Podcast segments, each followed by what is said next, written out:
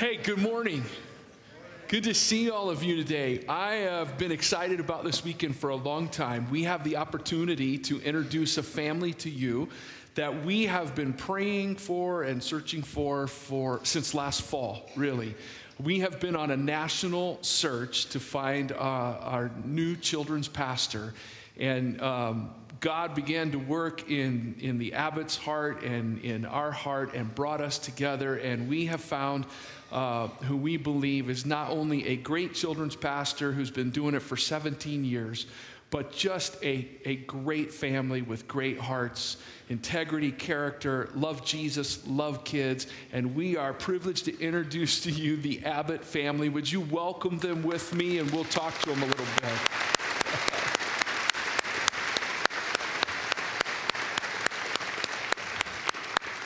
Donnie, why don't you say hello to Timberline and introduce us to your awesome family, will you? Well, hello, Timberline. It's great to be here this morning. Uh, let me introduce you to my wife, Shauna. Shauna and I have been married for uh, going on 16 years. This is our oldest, Jack. Jack is 13.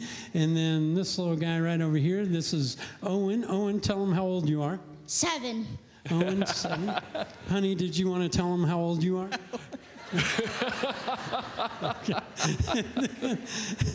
and then we have another little guy right over there. that is Wyatt. Wyatt is five years old, and he was afraid of you guys. but we just moved here from Portland, Oregon, where we were uh, uh, we were there for the last three and a half years while I was attending Multnomah Seminary and finishing up my grad degree.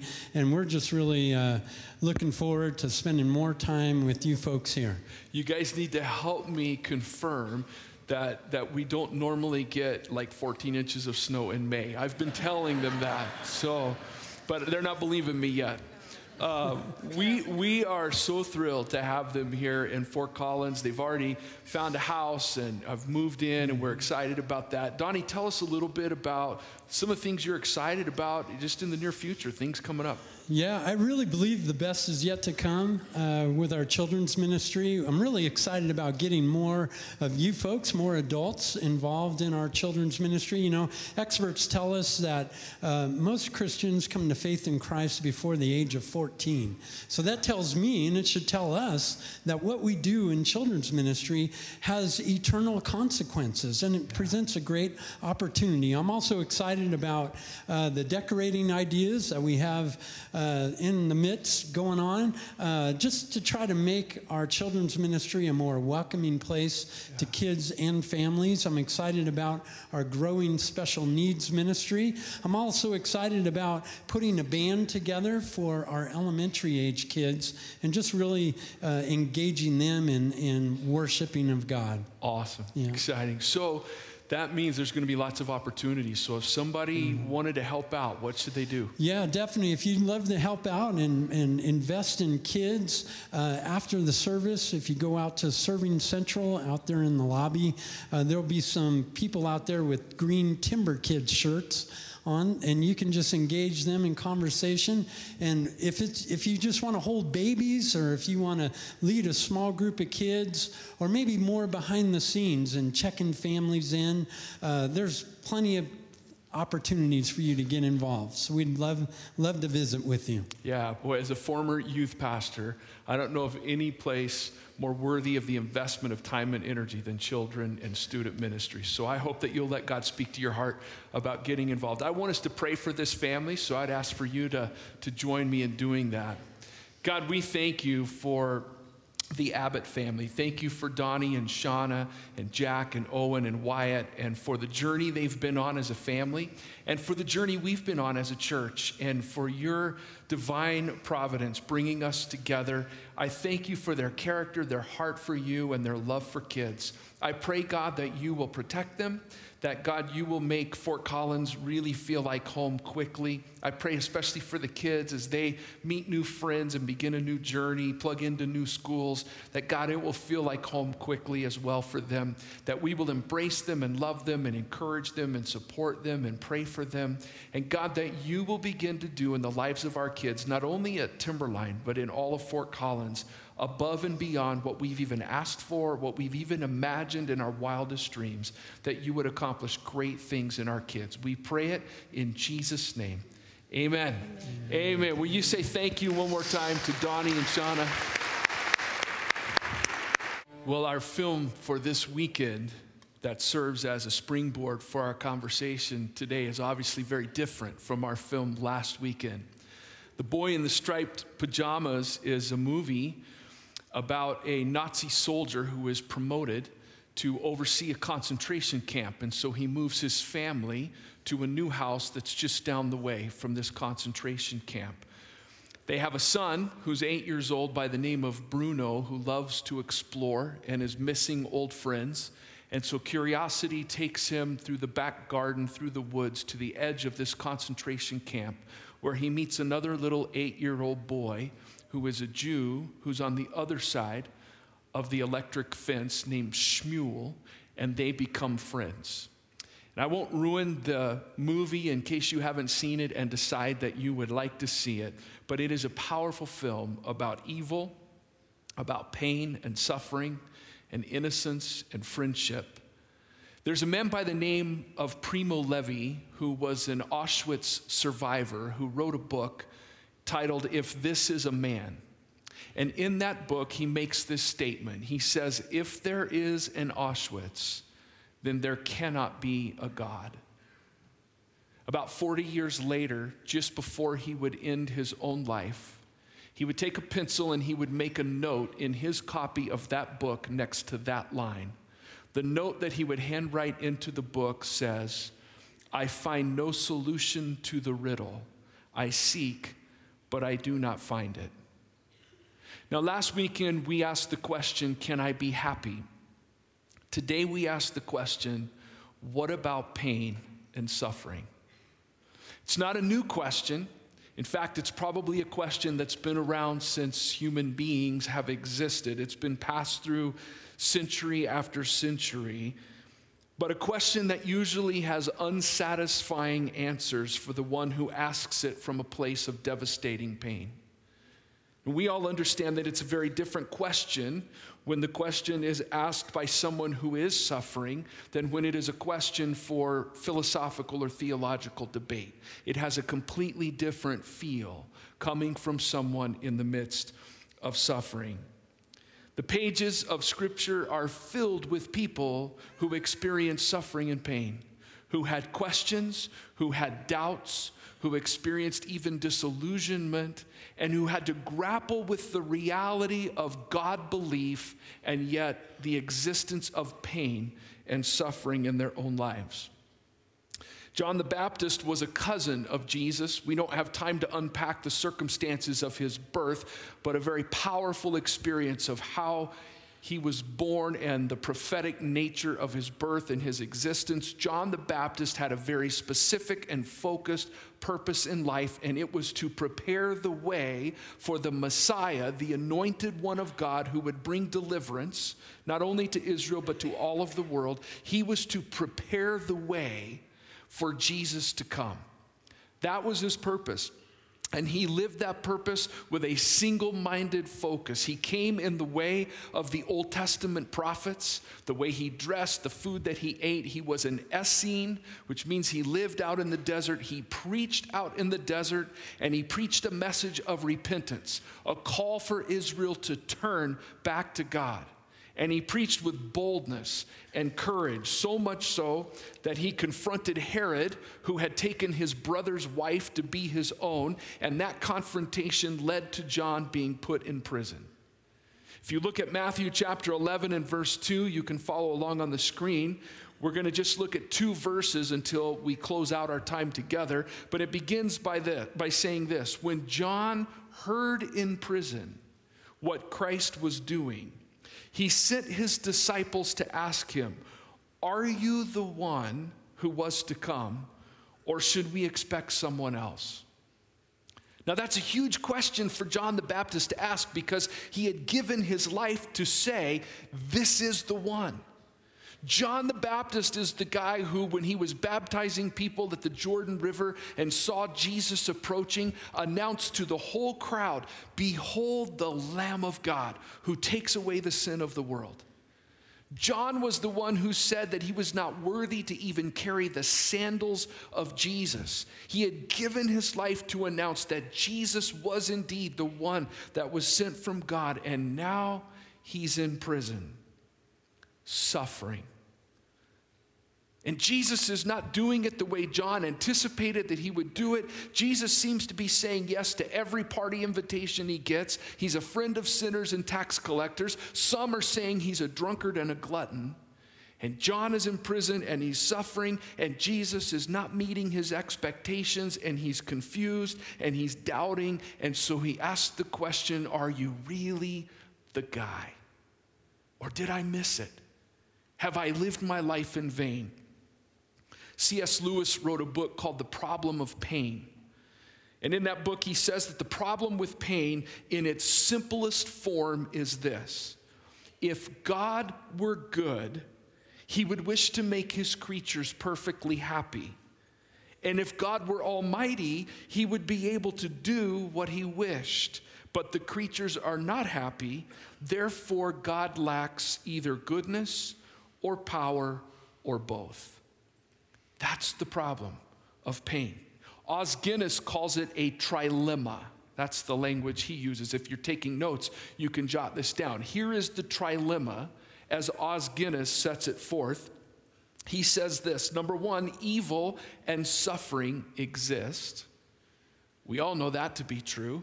We don't have to look very far. Many of us don't have to look beyond our own lives to know that that's true. But secondly, Scripture reveals that God is good. God is good. Thirdly, Scripture also reveals that God is all powerful. And therein lies the tension. This trilemma, as Os Guinness describes it evil and suffering exist, but God is good and God is all powerful. What do we do with that trilemma? What about pain and suffering. Now, this is a huge and complex question for us to grapple with, and it usually, at least for me, it usually leads to more questions than it leads to answers. Usually, it leads to more direct and pointed questions like, why? In the midst of suffering. Why? Why did it happen? Why is this happening to me? And the second question it often leads to is, where is God?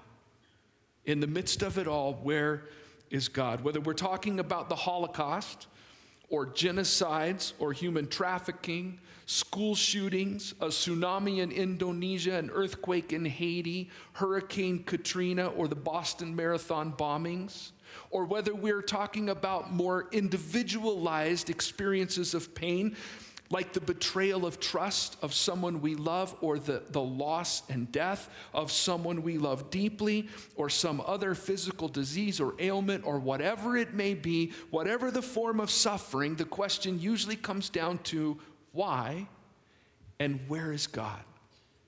And here's the challenge that we face with those questions. Most attempts at neatly packaged answers actually tend to bring more pain and more confusion and even anger and resentment to the one suffering instead of relief.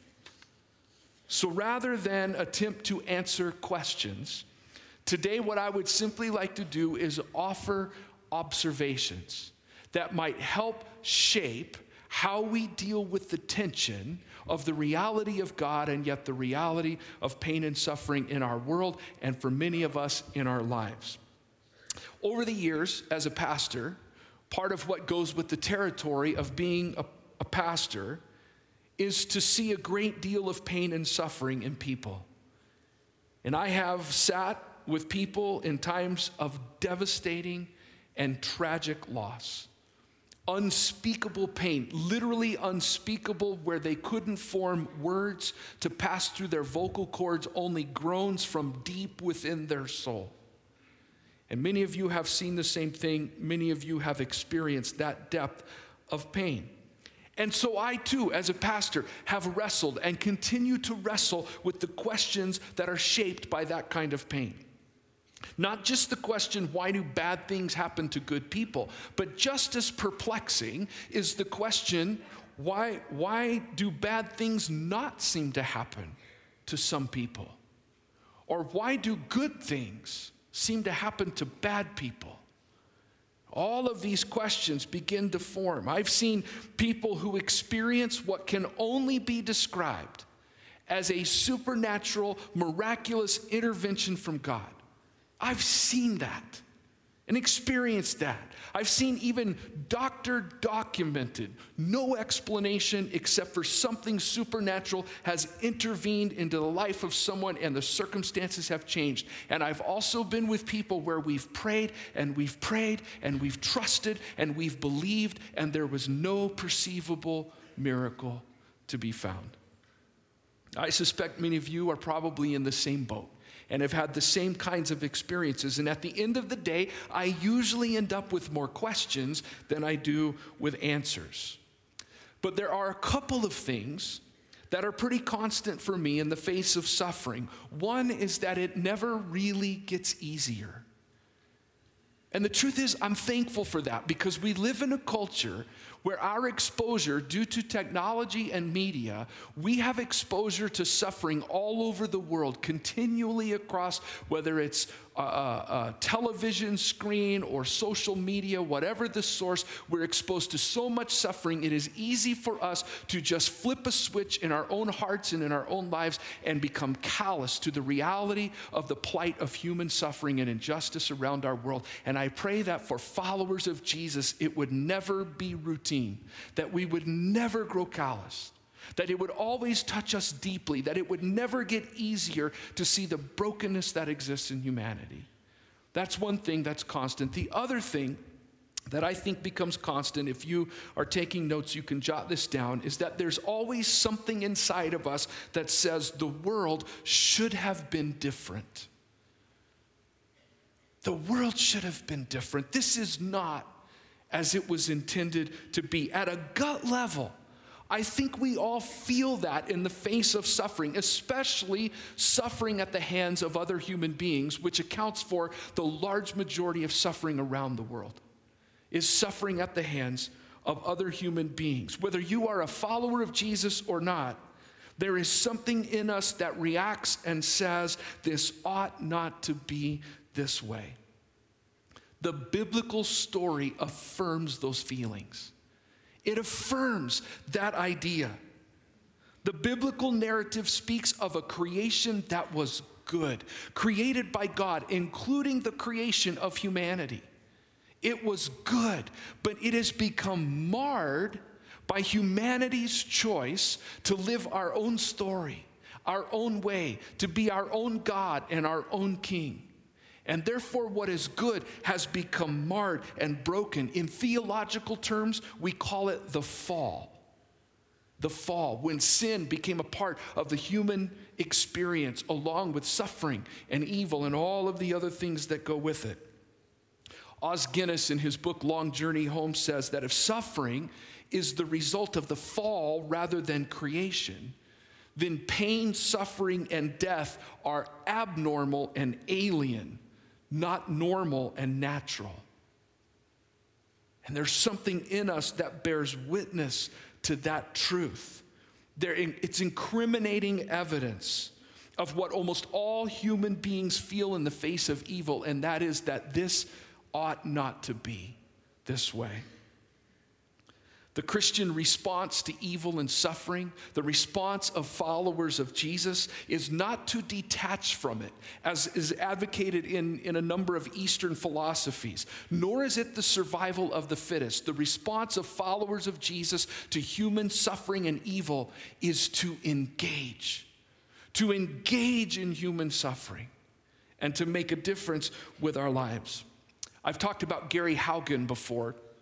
Gary Haugen started an organization called International Justice Mission. He started it because of his experience in leading the investigation for the United Nations into the Rwandan genocide. It so captured his heart, he formed this organization that goes to the defense of, of people who are oppressed all around the world, from child labor to slave labor to sex trafficking, all sorts of injustices. So, Gary Haugen has a front row seat to much of the suffering that happens all around our world. In a book he wrote that's called Terrify No More, he says that for many of us, the ugliness and the abuse and oppression in our world leads us quite understandably to ask the question where is God in the midst of suffering?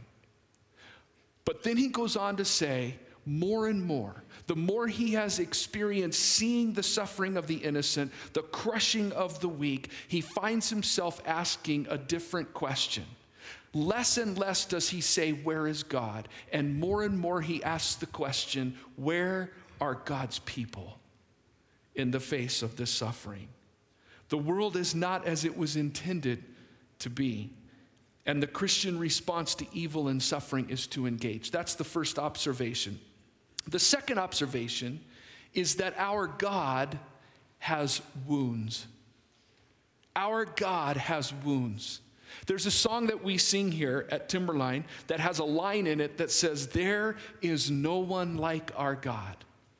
Nowhere is that more true in the truth of this statement that our God has wounds. No other God has wounds.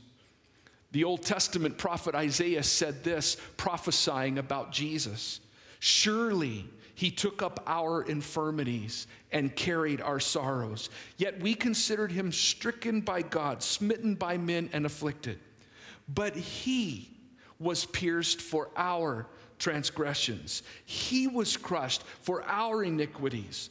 The punishment that brought us peace was upon him, and by his wounds we are healed. We all, like sheep, have gone astray. Each of us has turned to his own way, and the Lord has laid on him the iniquity of us all. The biblical story is one of a God who became one of us in Jesus and died a tortured criminal, like a tortured criminal, naked on a Roman cross. He defeats evil by taking it upon himself, the worst that evil could dish out, and then overcoming it. In light of the reality of the cross, Dostoevsky wrote these words. He said, I do not know the answer to the problem of evil, but I do know love.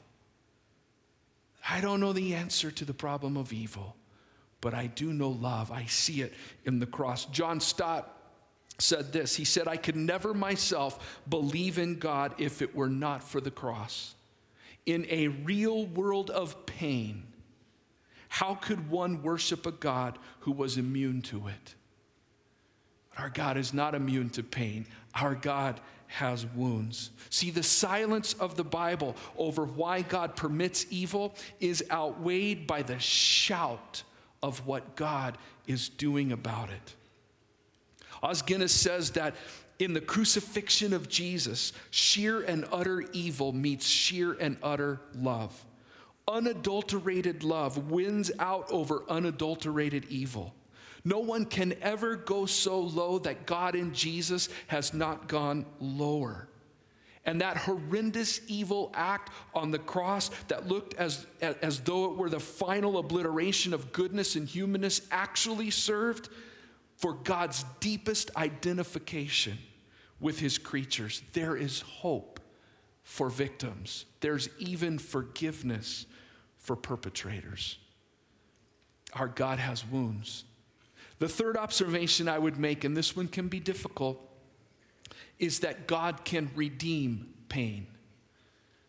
God can redeem pain. Now, I know that's the last thing a person wants to hear when they're in the middle of suffering and pain. And I've been a pastor long enough to have been around enough conversations and heard enough stories about how sometimes we as Christians can become so flippant and even sometimes arrogant and insensitive when we're talking to people who are in the midst of pain. I mean, you just look at the story of Job and what his helpful friends had to offer as to why he was suffering, and we get a picture of unfortunately what still happens. And with a smile on our face, we sometimes can say, God's trying to teach you something. And in our heart, we're thinking, I'm about to teach you something, right? I mean, no one wants to hear that. Or things like if you just had more faith, that's the problem. Or what sin in your life is resulting in what you're going through. While it's been abused and while those are, are, are silly responses, the truth is, this is not a commentary about the source of pain, but it certainly is a statement about the stewardship of pain. God will steward our pain if we allow Him to. In other words, God will never waste a pain if we allow Him to be in the middle of it and to use it. That's why James wrote these words in the New Testament. He said, Consider it pure joy, my brothers, whenever you face trials of many kinds, because you know that the testing of your faith develops perseverance. Perseverance must finish its work so that you may be mature and complete, not lacking anything. See, I am convinced that there are some things that God can only work into our lives through trials of many kinds. Again, it's not a commentary on the source of pain, but it certainly is a commentary on the stewardship of pain and that God will use it. I know that's not a popular statement in a culture that makes happiness its supreme value, but I believe that it's true. God loves us too much to leave us the way we are. And one of the greatest tools that God can use is the pain in our lives. Now, it doesn't mean we should go looking for pain. How many of you have discovered that pain has a way of finding us? So we don't have to look for it. But as we encounter pain, if we will allow Him to, God will redeem it and He will use it to grow us and to glorify Him. Finally, the fourth observation is that this is not the end. This is not the end. This life as we know it is not the end.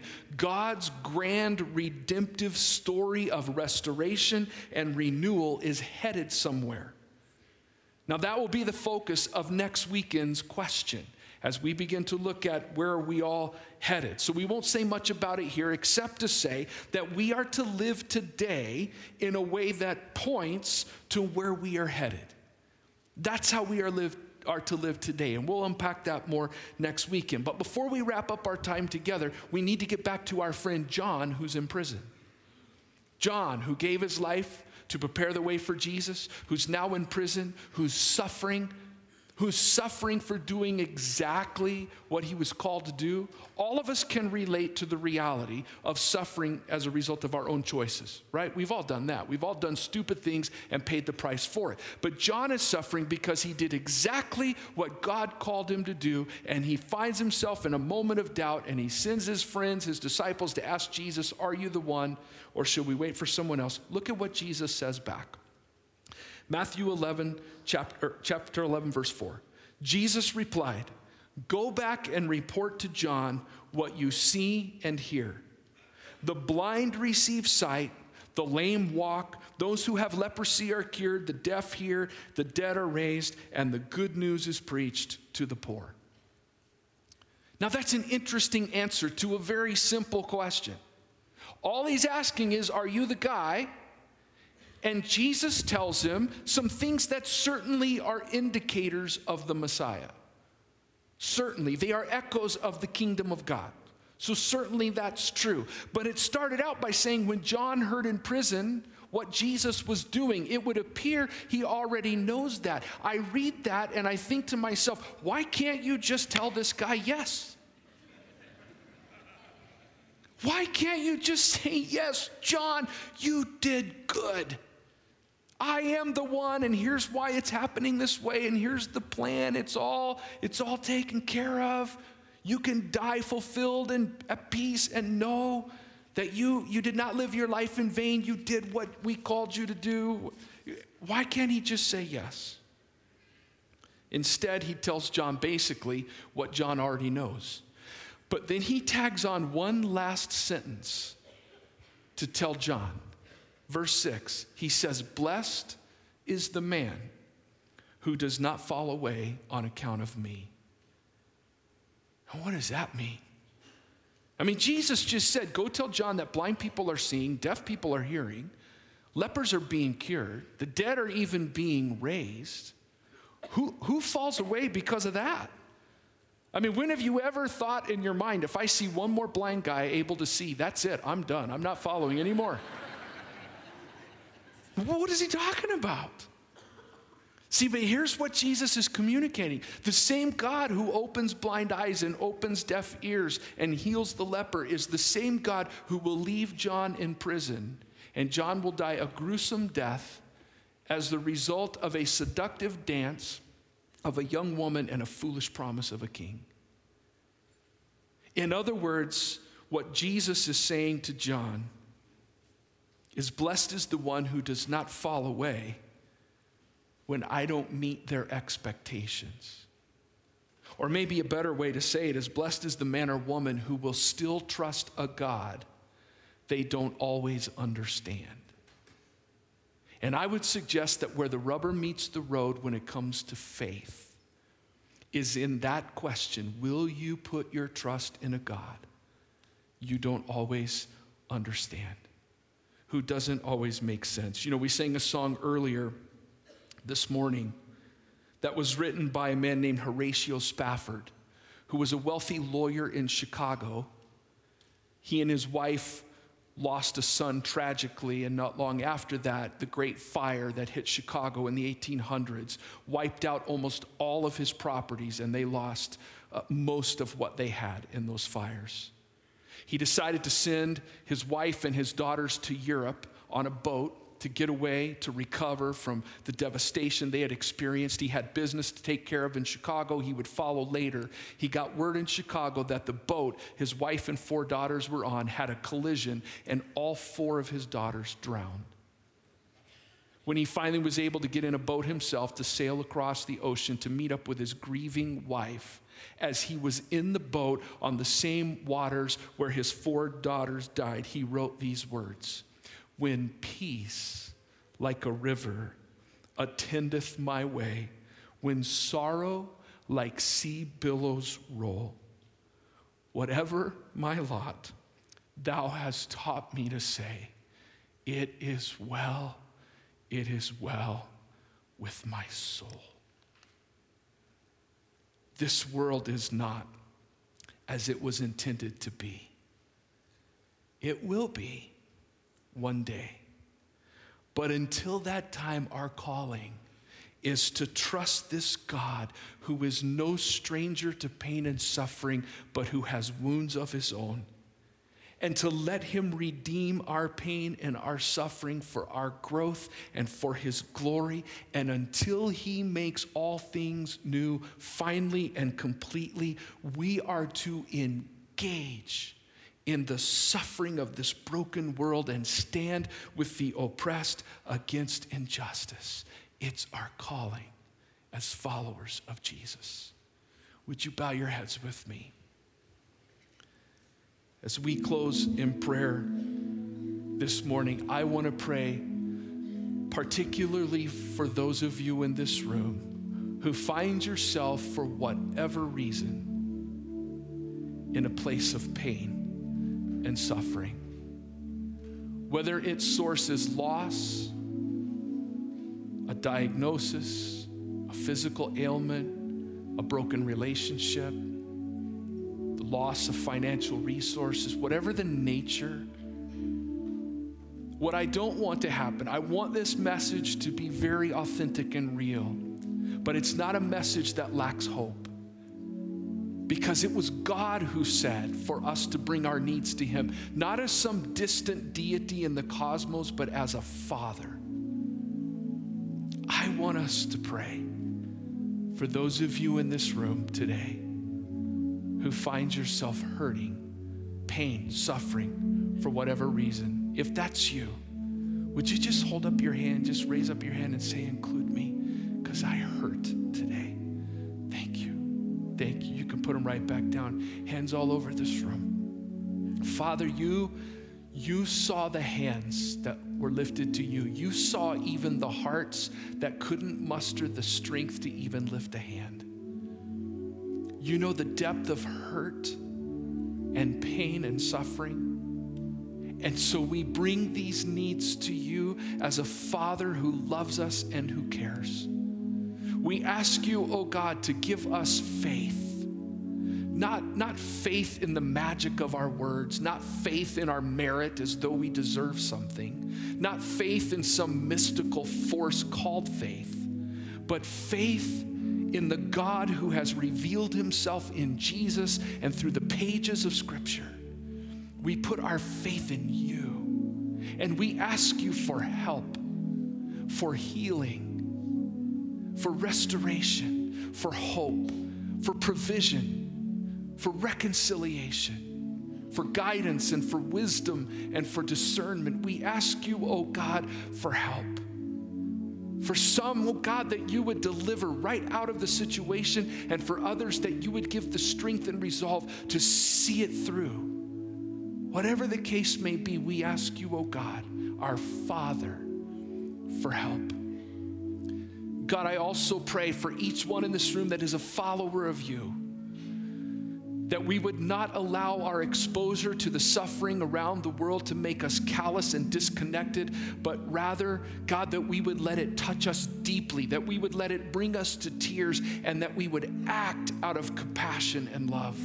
That we would engage in the plight of human suffering and injustice around the world, however you would lead us, however you, you would choose to use us in a brave way, oh God.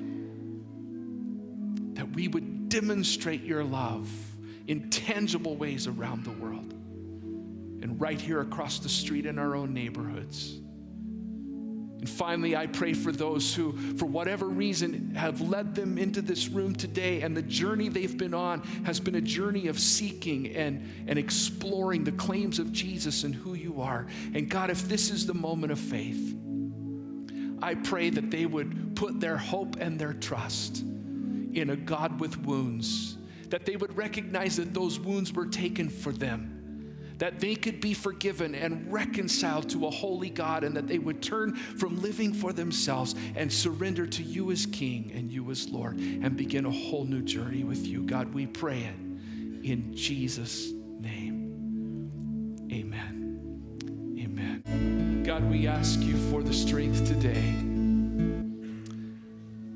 to know that that's true, that it can be well with our soul, that you give us a joy that surpasses our circumstances, that runs like a river deep within us. Give us the strength to trust you even when we don't understand you. And may we be instruments in your hands to touch the lives of others who are hurting and who are broken. Thank you for loving us. Lord, we may bring questions to the table, and we may have questions uh, until that day where your plan is fully consummated. But one thing has been settled, and that is your love for us, demonstrated once and for all in the giving of your Son, Jesus. And because of that truth, we can say, It is well with our soul. We pray this and ask it in Jesus' name. Amen. Amen. I love you. Bless you. If you would like prayer, we have a prayer team that would love to meet with you and pray with you and for you. Otherwise, hopefully, we'll see you this Wednesday night. God bless you as you go.